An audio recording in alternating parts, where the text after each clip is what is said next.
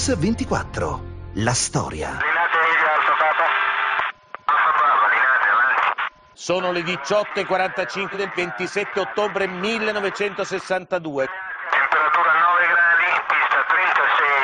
Quello che state ascoltando è un documento unico, è la registrazione originale delle comunicazioni via radio tra la torre di controllo di Linate e India Alfa Papa, nome in codice dell'aereo che stava portando a Milano il presidente dell'ENI Enrico Mattei. E la pista in uso è 36, siete autorizzati diretto.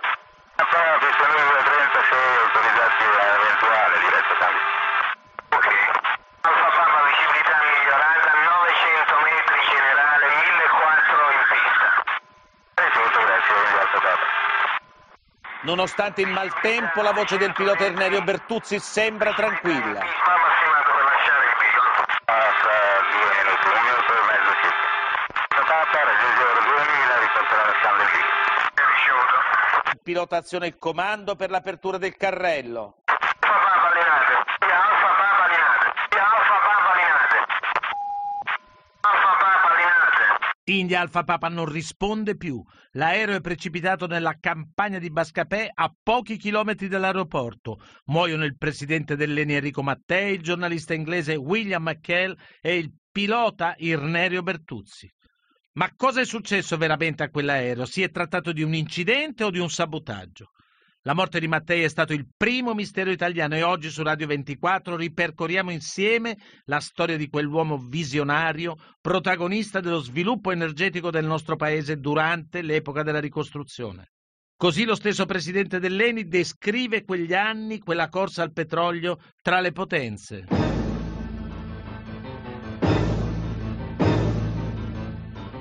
Una lotta terribile, senza esclusione di colpi. Abbiamo, io ho visto insieme d'altra parte società inglesi, americane, olandesi, francesi, belgi, tutti uniti contro di noi. In un rapporto segreto del National Security Council del 1961 si legge La politica petrolifera italiana, dominata da Mattei, ha sferrato attacchi alle maggiori compagnie petrolifere occidentali e alla loro struttura internazionale dei prezzi con un impatto distruttivo nei rapporti tra le compagnie stesse e i governi del Medio Oriente e ovunque. Le tattiche di Mattei hanno inoltre alimentato, specialmente in Africa, sentimenti anticolonialisti. In questo documento segreto del National Security Council dell'aprile del 61 sembrano esserci tutti gli elementi e le domande sul caso Mattei e quindi la politica del petrolio, i servizi segreti, gli interessi economici delle multinazionali del petrolio, il ruolo dell'Italia nello scenario internazionale del dopoguerra, il colonialismo e la realtà africana emergente. Ma intanto chi era Enrico Mattei? Enrico Mattei nasce ad Acqualagna, un paese delle Marche, il 29 aprile del 1906. A 14 anni lascia la scuola per fare l'operaio. 10 ore di lavoro per una paga misera. Poi trova un posto migliore nella conceria Fiore, dove lavorano 150 operai. A 23 anni è diventato direttore, ma è soltanto l'inizio. Adesso punta in alto, si trasferisce a Milano a metà degli anni 30, è un industriale di successo. Per le sue capacità organizzative viene nominato comandante delle forze partigiane cattoliche. Qualche giorno dopo la fine della guerra Enrico Mattei è nominato commissario straordinario dell'Agip dal Comitato di Liberazione Nazionale per l'Alta Italia. L'incarico è quello di liquidare l'azienda e cedere tutto ai privati. Prima di liquidare, Mattei cerca di capire che cosa gli avevano affidato. Gli ordini era abituato a darli, non ad eseguirli. Mattei non ha dubbi, per la ricostruzione le fonti energetiche sono strategiche. Richiama i tecnici dell'Agip fascista, riprende ricerca e perforazioni.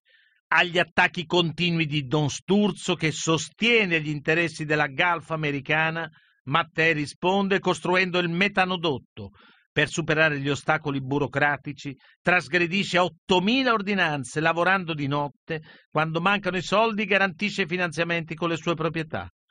Lo scontro sull'Agip è politico e verte sulla legittimità dell'intervento pubblico nei settori produttivi, contro il primato del libero mercato e dell'iniziativa privata. Tutta la grande finanza italiana, guidata da Giorgio Valerio, presidente dell'Edison, è contro di lui, alleata con l'industria petrolifera americana, sostenuta dalla politica energetica del Dipartimento di Stato. Così raccontano lo stesso Enrico Mattei e il senatore Luigi Granelli. Ma quando arrivammo al primo pozzo produttivo di Caviaga e il metano uscì fluente, eh, veramente rivelando una grande ricchezza al Paese, nello spazio di circa un mese eh, furono presentate circa domande, 300 domande di concessione che coprivano tre volte tutta la Valle Padana. E fu anche allora come una leggendaria, ripetendo proprio una leggendaria corsa all'oro, cioè una, una, una corsa per l'accaparramento delle concessioni nella Valle Padana. Aveva una grande idea che non si poteva sviluppare l'economia italiana fuori dall'autarchia senza acquisire un minimo di indipendenza internazionale in materia energetica. E questo fu il suo cruccio, Vanoni lo sostenne molto, da lì nacque l'idea dell'Eni che non fu così semplice perché Ivan Matteo Lombardo, lo stesso Rodolfo Morandi furono contrari a questa idea che sembrava un po' avveniristica, De Gasperi era perplesso su pressione delle grandi multinazionali e anche del governo americano, ma alla fine quando Vanoni convince con Mattei De Gasperi ad andare a Corte Maggiore a fare la visita al primo pozzo di petrolio, anche De Gasperi si convince e nasce Leni. Mattei non perde occasione per ripetere ciò che Vanoni ha detto al Consiglio nazionale della DC di Firenze nel 1949. Metano e petrolio garantiscono delle rendite di posizione che possono essere eccezionali. Può lo Stato essere indifferente al fatto che gruppi privati possano realizzare guadagni valutabili sull'ordine di decine di miliardi? Questa è l'intuizione sul futuro energetico dell'Italia. Su Radio 24 stiamo raccontando la storia di Enrico Mattei. Continuiamo subito dopo la viabilità.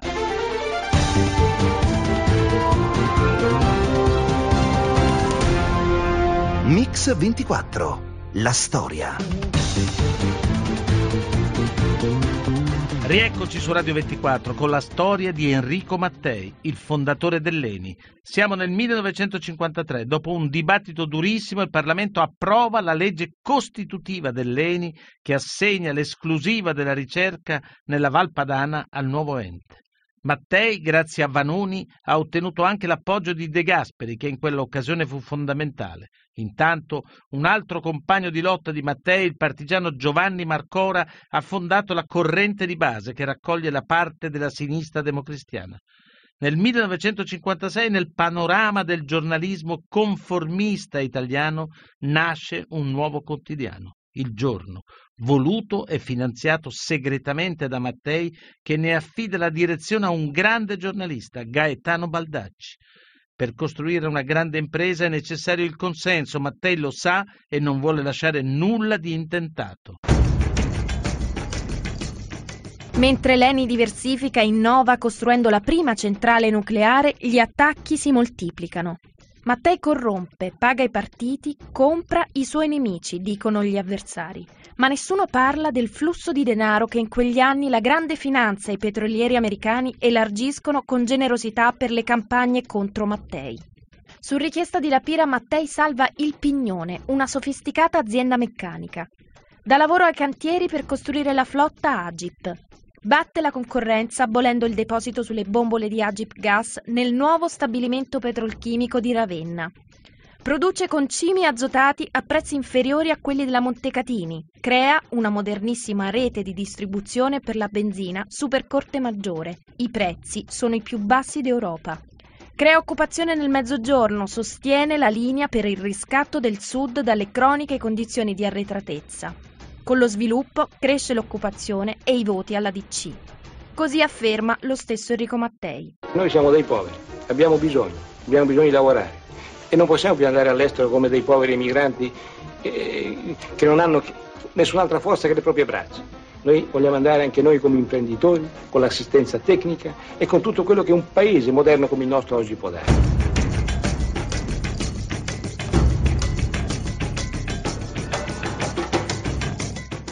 Adesso Mattei va all'estero da grande imprenditore. In Italia c'è solo metano, il petroliere senza petrolio stringe accordi con i paesi ex coloniali che vogliono affrancarsi dal dominio del cartello del petrolio. La sua politica è sostenuta dalla sinistra DC e dalla corrente di base. Il presidente Gronchi e Fanfani sono tra i suoi referenti politici. Il primo accordo importante lo firma con lo Shah in Iran, poi va in Marocco, Libia, Sudan, Tunisia, Nigeria, Ghana, Egitto. Offre a tutti condizioni senza precedenti nella storia del petrolio. Inoltre si occupa della formazione dei tecnici che arrivano a San Donato Milanese per imparare a gestire gli impianti che l'ENI sta costruendo in quei paesi. La sua attività acquista il carattere di una guerra per le grandi compagnie. Mattei oramai è un problema serio. Parlano di lui come di un uomo che va in giro per il mondo come un guerrigliero l'ex partigiano di un tempo che sembra arrivato quasi per caso ad essere un signore del petrolio, diventa così una miscela esplosiva di Robin Hood e Che Guevara. La storia dei suoi sforzi è anche la storia dei popoli. Dietro l'Eni di Mattei non vi è soltanto una grande azienda pubblica che produce occupazione e ricchezza, ma soprattutto vi è un progetto politico che pone l'Italia al centro del Mediterraneo e dietro la faccia bonaria di Mattei c'è anche l'ombra incombente di un uomo duro, risoluto che desta l'interesse dei servizi segreti americani. I dossier col suo nome e col marchio di top secret raggiungono il tavolo dei presidenti degli Stati Uniti, prima Eisenhower e poi Kennedy. In un rapporto della CIA del 1958 su Mattei si legge i suoi amici, notoriamente il presidente Gronchi e il premier Fanfani, sono ora al governo. Il ruolo di Mattei nella politica interna ed estera è diventato ancora più preminente che negli anni del dopoguerra. Egli è nella posizione di esercitare un'influenza spesso decisiva nella formazione del governo e nella politica economica. Io l'anno scorso, nel mese di dicembre, fui chiamato a incontrarmi con uno dei sette grandi uno dei più grandi. Hanno un bilancio che è quasi pari al bilancio dello Stato italiano, una di queste compagnie, a Monte Carlo dove mi chiamò. Tutta la collaborazione riguardava l'Italia, tenere su più i prezzi, guadagniamo tutti di più. È proprio il contrario di quello che devo fare io, che sono l'esponente dell'azienda dello Stato. Io devo cercare di portare al consumatore tutto quello che, tutto quello che è possibile. E io gli dissi, ma in Italia di cosa? Io credo che avete finito di fare una politica vostra che da adesso in avanti la faremo noi. Mi disse che cosa vuol fare in Tunisia? Ma in Tunisia noi vogliamo costruire una raffineria. Dice voi non farete la raffineria, dice perché la faremo noi, noi con una delle altre grandi società del cartello insieme, di un'altra delle sette sorelle. E io dissi molto umilmente, gli chiesi cosa ne pensa se invece di farli in due, se si facesse in tre? Disse no. E allora io a questo momento tirai fuori dalla tasca la matita, avevo altri argomenti da discutere. Lo guardai, li cancellai e gli dissi, ho l'impressione che non abbiamo più niente da dirci, però dico lei il colloquio di oggi se lo ricorderà per tutta la vita. Il modesto e pacato Mattei degli aneddoti è anche il duro e deciso Mattei che non molla, che scavalca gli accordi detti e scritti, che abolisce le consuetudini e in piena guerra fredda si trasforma in una vera e propria spina nel fianco delle sette sorelle e poi, con un gesto a sorpresa, indossa il colbacco e va a Mosca.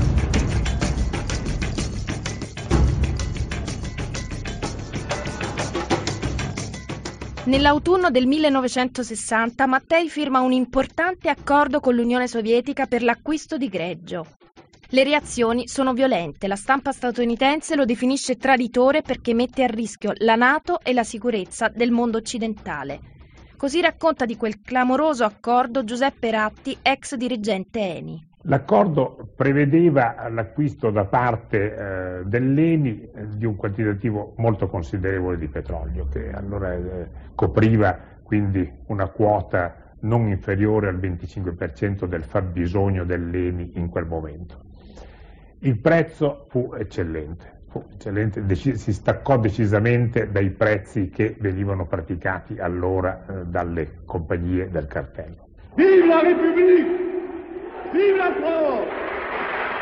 Vive la France, grida il generale de Gaulle, ma in quel caso il grido è troppo anticipato per essere definitivo. La grandeur francese non ha fatto infatti ancora i conti con la reazione algerina e con la nuova realtà internazionale sempre in movimento e soprattutto non ha fatto i conti con la lungimiranza di chi come Mattei voleva abbattere i confini imposti dai signori del petrolio.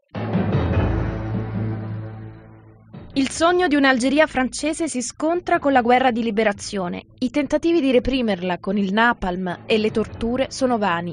La guerra si estende dai territori di oltremare fino a Parigi.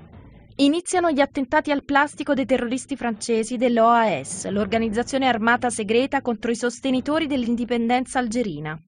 Mattei si schiera con la lotta del popolo algerino, pensa al futuro, ad un'Algeria indipendente con la quale trattare alla pari per il petrolio del Sahara. La questione algerina dunque è un altro di quei tasselli che coincidono con le svolte della politica internazionale e per la nostra inchiesta L'affare Algeria è un altro indizio fondamentale. Il 28 luglio del 1961 Enrico Mattei riceve una lettera proveniente dalla Spagna e la sua condanna a morte decisa dall'organizzazione armata segreta contro l'indipendenza dell'Algeria, l'OAS. I giornali la riportano in prima pagina il primo di agosto. Questo è il testo integrale della lettera che metterà paura a Mattei.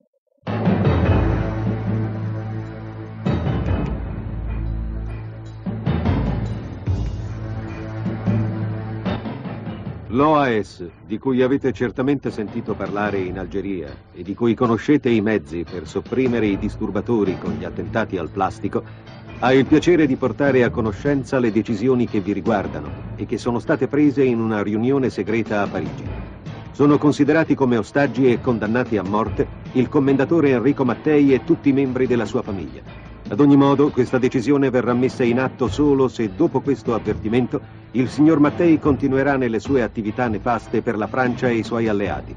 Uno dei nostri emissari parte per Roma per mettere a punto la modalità della nostra decisione, nel caso che continuiate con le vostre attività sovversive. Sabotato l'aviogetto dell'Eni, titola Il giorno. È il 10 gennaio 1962. Rinvenuto un cacciavite in uno dei due reattori. L'ingegner Mattei doveva raggiungere il presidente del Consiglio Fanfani in visita ufficiale in Marocco. Il comunicato dell'ENI sottolinea che un corpo estraneo ha danneggiato il reattore e avrebbe potuto provocare un'esplosione. Mattei rinuncia al viaggio. Nel luglio del 1962 il Corriere della Sera pubblica una serie di articoli durissimi contro Enrico Mattei a firma di Indro Montanelli. È la prima volta che l'autorevole giornalista si occupa del presidente dell'ENI. Come mai nel 62 decise oppure le fu chiesto di scrivere questi articoli eh, contro Mattei? Non mi fu chiesto assolutamente nulla, fu io che proposi e dissi al Corriere badate bene che questo vi costerà la pubblicità dell'Eni, la pubblicità dell'Eni era molto forte in tutti i giornali, era così che lui anche aveva diciamo, la complicità della stampa italiana perché pagava delle grosse somme per la pubblicità dell'ENI. E ci fu una riunione al Corriere in cui io dissi guardate bene quanto vi rende la pubblicità di Mattei all'anno. E questi tirarono fuori delle cifre molte, centinaia di milioni di allora, erano i milioni degli anni 60, dei primi anni 60, io siete disposti a perdere perché li perderete. Se siete disposti a perderli io sono pronto a fare questa inchiesta che mi interessava dal punto di vista politico, cioè eh, la mescolanza fra gli affari e la politica. Ecco, questa, io, questo era il pericolo che io vedevo e devo dire che era giusto che lo vedessi, perché cominciò a dire ma eh, insomma le transazioni di oggi fanno un po' ridere, sono delle miserie, sono delle meschinerie in confronto, in confronto al programma, al sogno di Mattei. E Mattei non è che pagava delle tangenti per avere questo o quell'appalto, l'uomo era molto al di sopra di queste cose qui. Mattei pagava i partiti perché facessero una certa politica, si imponeva ai partiti, era lui il padrone. Poi i partiti sono diventati i padroni di questi altri piccoli uomini.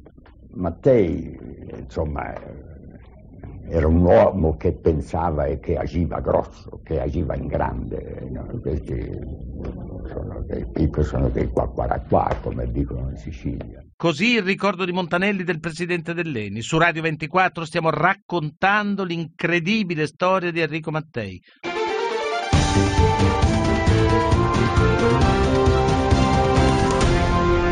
Mix 24. La storia. Rieccoci su Radio 24 con la storia di Enrico Mattei, il fondatore dell'Eni. Siamo al 26 ottobre. Mattei vola in Sicilia, a Gela. Il giorno dopo deve essere a Gagliano per assicurare che in Sicilia ci sarà lavoro per tutti grazie al metano. Così, in un estratto del film Il caso Mattei di Francesco Rosi del 1972. Oggi abbiamo trovato il metano anche a Gagliano. Amici miei, noi non vi porteremo via niente. Tutto quello che è stato trovato è della Sicilia. Noi non portiamo via il metano. Rimane in Sicilia per tutte le industrie, per tutte le iniziative, per tutte quelle cose che la Sicilia dovrà esprimere. Così si può levare la miseria di Gagliano. Come? Così si può levare la miseria di Gagliano. Amico mio, io non so come lei si chiami, ma anch'io ero un povero come lei. Anch'io ho dovuto emigrare perché il mio paese non mi dava lavoro. Noi ci impegniamo ad assorbire tutti quelli che potrete darci. E ascoltatemi bene, sarà necessario che tornino molti di quelli che lavorano all'estero, perché a Gagliano ci sarà posto anche per loro. Dopo il discorso di Gagliano Mattei parte da Catania diretto a Milano il pomeriggio del 27 ottobre nell'aereo con lui c'è il giornalista americano William McHale, inviato di Time Life, il pilota Ernerio Bertuzzi, l'aereo decolla alle 16.55. Fra quanto tempo fa vedere l'atterraggio, passo? Un minuto, un minuto e mezzo.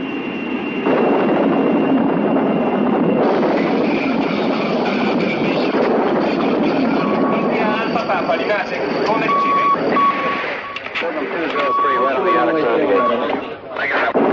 Finisce così la rivolta di Mattei contro la dittatura dei petrodollari. Da quando ha disobbedito agli ordini di liquidare l'Agip sono passati 17 anni. L'Eni è cresciuta, l'Italia è cambiata. L'incidente aereo nella notte del 27 ottobre ha trasformato quello che fino a quel momento era il problema Mattei nel caso Mattei, un mistero a due interrogativi. Incidente o sabotaggio? E allora ritorniamo direttamente a quella notte, al rogo di lamiere che illuminò la campagna intorno a Milano all'improvviso. La notizia del disastro si diffonde rapidamente. Le sedi dell'Eni di Milano e Roma si riempono di gente. L'ingegner Giovanni Trolli della SNAM viene incaricato di recarsi sul luogo. C'erano alcune foto elettriche che illuminavano e lì iniziammo subito la raccolta dei resti anatomici di tutte le persone, raccogliendo e mettendo questi pezzi anatomici sia nei, nelle federe sia in questi grossi lenzuoli che avevamo portato da San Donato milanese. I misteri sono tanti, le incongruenze sul caso spesso risultano clamorose. Dopo neanche un anno da più parti iniziano a trapelare delle prove vere e proprie, semplici indicazioni, ipotesi, supposizioni, non tutte confermate da una verifica attenta.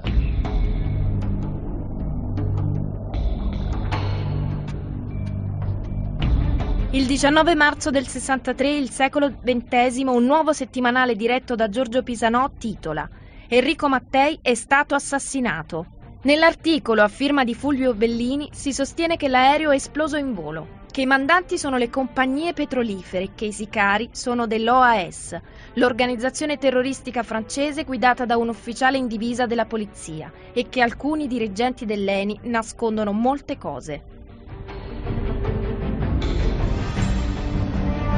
Gli articoli che promettono grandi rivelazioni non sono altro che un montaggio di ritagli di giornali. L'inchiesta passa inosservata, ma c'è una strana coincidenza. Viene pubblicata subito dopo le conclusioni dell'inchiesta ufficiale che è coperta da segreto e che esclude ogni ipotesi di esplosione in volo e di attentato. Italo Mattei, da sempre convinto che il fratello sia stato assassinato, il 24 settembre del 63 sporge denuncia contro ignoti per omicidio plurimo. A supporto della denuncia include gli articoli del secolo XX che sono ancora oggi la fonte principale sulle cause della morte di Mattei. Nel 1966 il giudice istruttore Antonino Borghese dichiara di non doversi procedere perché i fatti relativi non sussistono. Nella sentenza circa la notizia diffusa da Bellini sulla presenza di tre uomini all'aeroporto di Catania si legge che questa ipotesi è stata clamorosamente smentita dalle deposizioni dei brigadieri di pubblica sicurezza in servizio di sorveglianza all'aeroporto di Catania che hanno escluso di aver notato nulla di anormale intorno al velivolo. Con l'archiviazione della denuncia sulle cause della morte di Mattei cala nuovamente il silenzio. Un uomo duro e sereno, accattivante nel suo modo di parlare, di discutere e deciso nelle scelte, un uomo scomodo, un uomo contro, dunque che dopo la sua morte non è stato dimenticato. Il giallo della sua scomparsa ha creato intorno a Mattei un interesse giornalistico diffuso e costante negli anni, che non ha mai interrotto il flusso di notizie, di supposizioni, di ipotesi o di tentati scoop.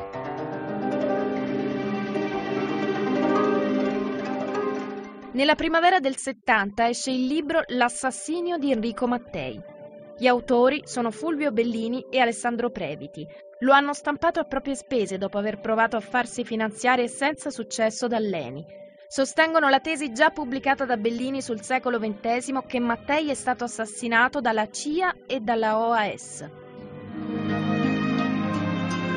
Secondo questa ipotesi, a guidare i sabotatori all'aeroporto di Catania non è più un ufficiale di polizia, ma un ufficiale dei carabinieri. Il libro richiama anche l'attenzione di Francesco Rosi, un regista di grande impegno civile che sta lavorando ad un film su Mattei. Il caso Mattei è uno dei famosi misteri italiani, quei misteri ancora irrisolti, e quei misteri ai quali io ho dedicato alcuni film. Io ho chiesto a De Mauro di ricostruire le due ultime giornate di vita eh, di Mattei in Sicilia, le persone che aveva incontrato, i dialoghi che aveva avuto con queste persone, dettagli di, che possono servire alla successiva stesura di una sceneggiatura. Il 18 settembre del 1970 scompare Mauro De Mauro, il giornalista che stava indagando sul caso Mattei e sembrava aver scoperto qualcosa di estremamente importante sul caso. Il 26 settembre l'inviato del messaggero, citando il libro di Bellini e Previti, ormai diventato l'unica fonte di informazione sulla morte di Mattei, scrive che l'aereo fu sabotato da tre uomini. Nell'articolo per la prima volta al misterioso ufficiale che guida i sabotatori viene dato un nome, si chiama Grillo. Il 19 novembre Panorama rivela la fonte, si tratta del capo della squadra mobile di Palermo, Nino Mendolia. Di De Mauro nessuna notizia. La morte di De Mauro e il nome di Mendolia riaprono la girandola delle ipotesi indizi vecchi e nuovi vengono riproposti nel tentativo di far luce sulla morte del presidente dell'ENI. Nella confusione del momento, quelle che erano solo delle opinioni diventano le tesi ufficiali dell'assassinio di Mattei, ma non rispondono agli interrogativi di fondo. L'aereo è esploso in volo o è stato sabotato? E soprattutto, che ruolo giocava il cacciavite trovato nell'aereo di Mattei nove mesi prima Ascoltiamo ancora il giornalista Gianluigi Melega. Fu trovato poi che nel motore c'era un cacciavite fissato alle pareti interne del motore con, con dello scotch, in modo che quando l'aereo fosse stato già a una certa quota di volo, il, lo scotch sarebbe distaccato, il cacciavite avrebbe frantumato le pale del motore praticamente, probabilmente provocando un incidente eh, un incidente fatale.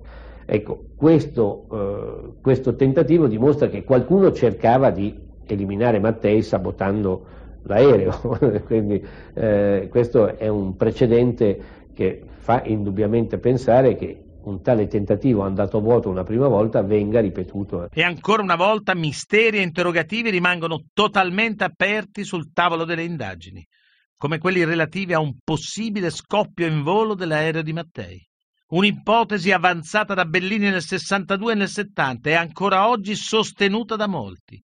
Così Raffaele Morini del Centro Studi Internazionali Enrico Mattei e Giovanni Trolli, ex dirigente SNAM, uno dei primi a arrivare sul luogo dell'incidente. Sono fotografie che vedono, in cui si vedono i pezzi dell'aereo da un lato e dall'altro dei pioppi.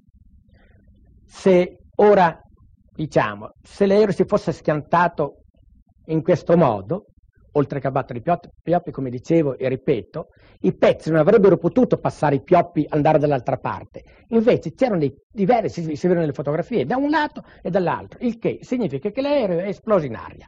Esplodendo in aria ha disseminato tutti questi frammenti da un lato e dall'altro dei, dei vari pioppi. Dove è caduto l'aereo, eh, diciamo così, era il centro, era il centro, e poi c'era un raggio di 250 metri. Un raggio di 250 metri di superficie coperta, cioè interessata a, a questi pezzi. L'esplosione in aria sarebbe quindi da escludere, ma allora che cosa hanno visto i testimoni quella notte?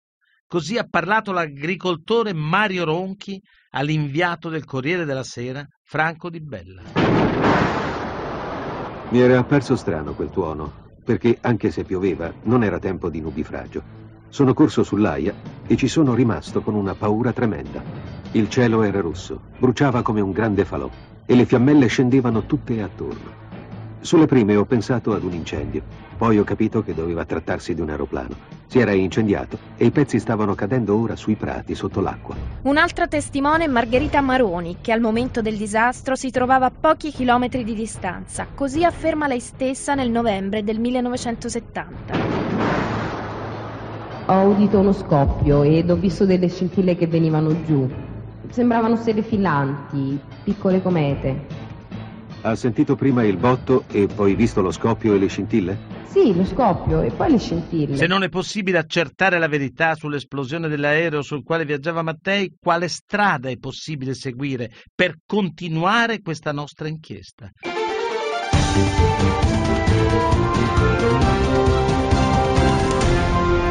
Mix 24.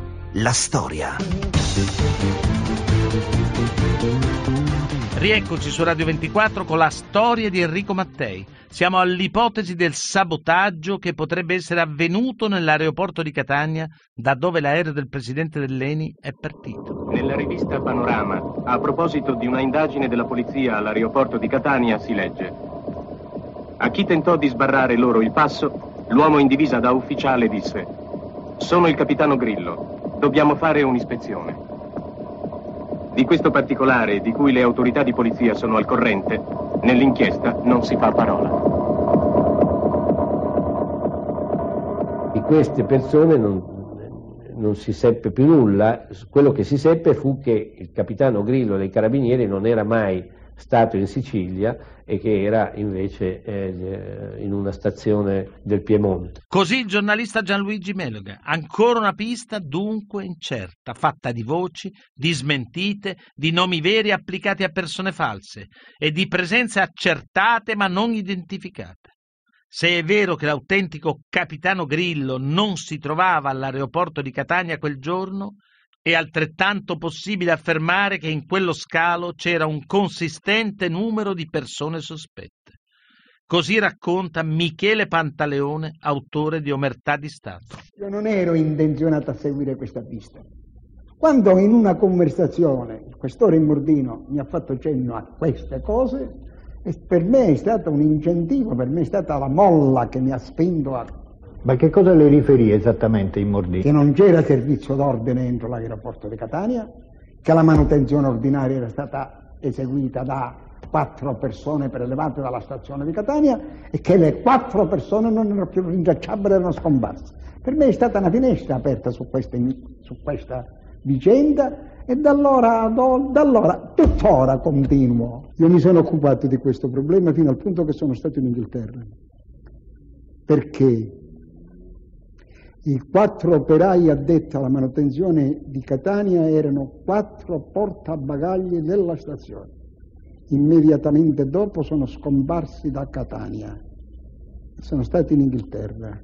In Inghilterra, a Coventry, hanno due di loro gestito un albergo non sono in condizione se di dire in gestione per affitto o in proprietà, comunque sono stati in Inghilterra in condizione di gestire un albergo. Quando io sono andato in albergo in Inghilterra, loro già erano poi andati via ed erano in Australia. In quei giorni a Catania, dice Pantaleone, c'era anche un altro personaggio inquietante, Carlos Marcello. Il suo vero nome è Calogero Minacori, siciliano, nato a Tunisi, emigrato a New Orleans dove è diventato il capo della famiglia locale di Cosa Nostra, la sua scheda dell'FBI è un elenco telefonico. È un collaboratore della CIA, è stato coinvolto nell'assassinio di Kennedy, è legato al boss texano di Cosa Nostra Jack Alfen, che è in affari anche con i petrolieri texani e ha sempre raccolto voti per le campagne elettorali di Lyndon Johnson, diventato dopo l'assassinio di Kennedy presidente degli Stati Uniti, anche lui da sempre sostenuto dai petrolieri. E allora che cosa fa in quei giorni Carlos Marcello a Catania? Il senatore Fanfani nel 1986 disse chissà forse l'abbattimento dell'aereo di Mattei più di vent'anni fa è stato il primo gesto terroristico nel nostro paese e forse è proprio questa la chiave di lettura della, della nostra inchiesta sul caso Mattei. In altri termini, il vero attentato a Mattei è stato comunque e certamente effettuato dopo la sua morte ed è stato organizzato da quanti, e sono molti, sono stati molti, che avevano dei vantaggi da trarre dalla morte del fondatore dell'ENI capita con Mattei, capita con Moro, capita con Kennedy, ci sono uomini che hanno riempito un'epoca e che quando cadono ne aprono un'altra. Questo è sempre un mistero da approfondire. Non sarei un uomo se non sbagliassi anch'io. Gli uomini devono sbagliare. E, e di sbagli ne ho fatti anch'io, forse ne ho fatti tanti. Bisogna vedere qui il bilancio fra il passivo e l'attivo, qual è la differenza. Professor Donato Firrao, consulente della Procura di Pavia nell'indagine sulla morte di Enrico Mattei. Professore, cosa è successo su quell'aereo? È scoppiata una bomba a bordo dell'aereo. Dunque, un sabotaggio? Un sabotaggio. Ma come avete avuto la certezza dello scoppio? Noi abbiamo esaminato i pochi pezzi che erano rimasti uno strumento, si chiama indicatore triplo, che era rimasto come souvenir sulla scrivania di un impiegato dell'ENI, i frammenti dell'anello d'oro 18 carati di Enrico Mattei, alcuni frammenti metallici prelevati dai cadaveri mediante metodi di medicina legale. E su quegli elementi su quei piccoli elementi avete costruito questa certezza? Eh? Sì, perché un'esplosione su questo tipo di metalli l'indicatore triplo era fissato con delle viti di acciaio inossidabile. L'acciaio inossidabile e l'oro, se sottoposti a esplosione, danno dei segni microstrutturali inequivocabili che possono essere rilevati mediante indagine metallografica. Ma solo voi sapete fare queste analisi? Eh? Adesso le sappiamo fare, ovviamente quando nel 1962 l'aereo è caduto non c'era questa competenza, venivano fuori i primi congressi in cui si parlava dell'effetto di esplosioni sui metalli.